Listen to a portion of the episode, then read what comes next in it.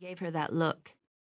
The one she'd seen most of her life from people who thought they were better than her, which seemed to include everyone. He checked the display on the podium before him. Yes, he said you were coming. Mr. Kendrick is already seated. Come this way. She followed him through the dining area past tables of couples and small groups, all wearing strained smiles and acting like they were really letting loose. If not for all the stiffs, the place would have been cozy.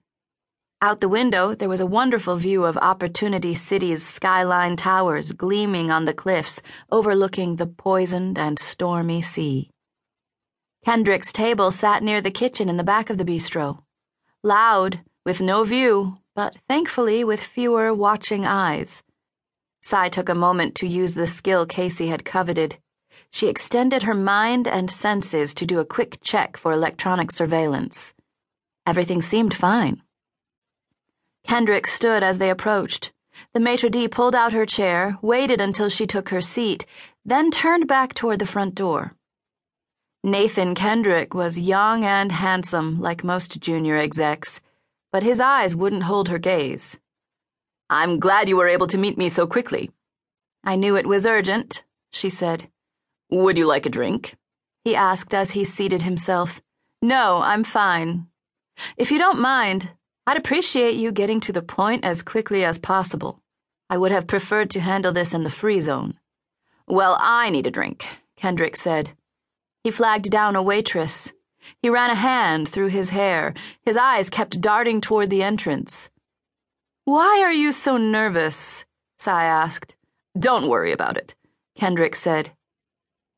The waitress came to the table. She wore a smile that never reached her eyes. Scotch, he told her. Very good, sir, the waitress said. Anything for you, ma'am. Sai shook her head. After the waitress departed, Kendrick began. Sorry you're out of your element, but it might attract attention for me to go slumming on that side of town. I can't take the risk of raising any eyebrows. You, on the other hand, appear to be simply another pretty girl trying to get ahead in the corporation, working after hours. Besides, someone like you should appreciate the opportunity to experience the finer things. Someone like me? I know who and what you are. He gave her a stern look. He wasn't very good at it. The flop sweat on his forehead undermined the effect. Sai considered him for a moment. He was obviously a little drunk. She wondered what his game was as she leaned back in her chair. I don't know what you're talking about, Mr. Kendrick. I work in accounts payable as a clerk. I've been there for six months. I worked at an off world branch office before that. If you were just a clerk, Director Casey wouldn't have even known your name. Sai smiled. Maybe I am that kind of pretty girl. And Director Casey had a wild side. It's certainly none of your business either way.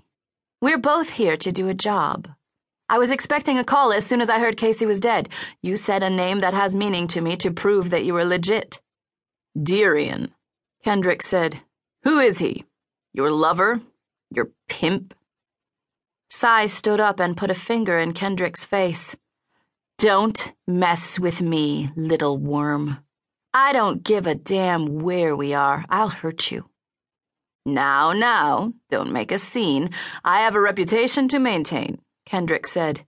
You're just lucky we aren't on my side of town. I'm here because I respected Casey's wishes, not to play games. She started to walk away. Leaving would be unwise, Kendrick said. You know he wouldn't have made it that easy. Sai stopped and stared hard at Kendrick. Word is that he killed himself, he said. He wouldn't have done that. Kendrick shrugged. I don't know what happened to him. I don't care. I hated the old bastard. But I don't want anything to happen to me. Casey left instructions for both of us. I did my part because I didn't like the alternative if I failed. I'm certain you wouldn't like the alternative either. Sai returned to the table and sat down. Then let's get it over with. Kendrick looked around. He retrieved his briefcase.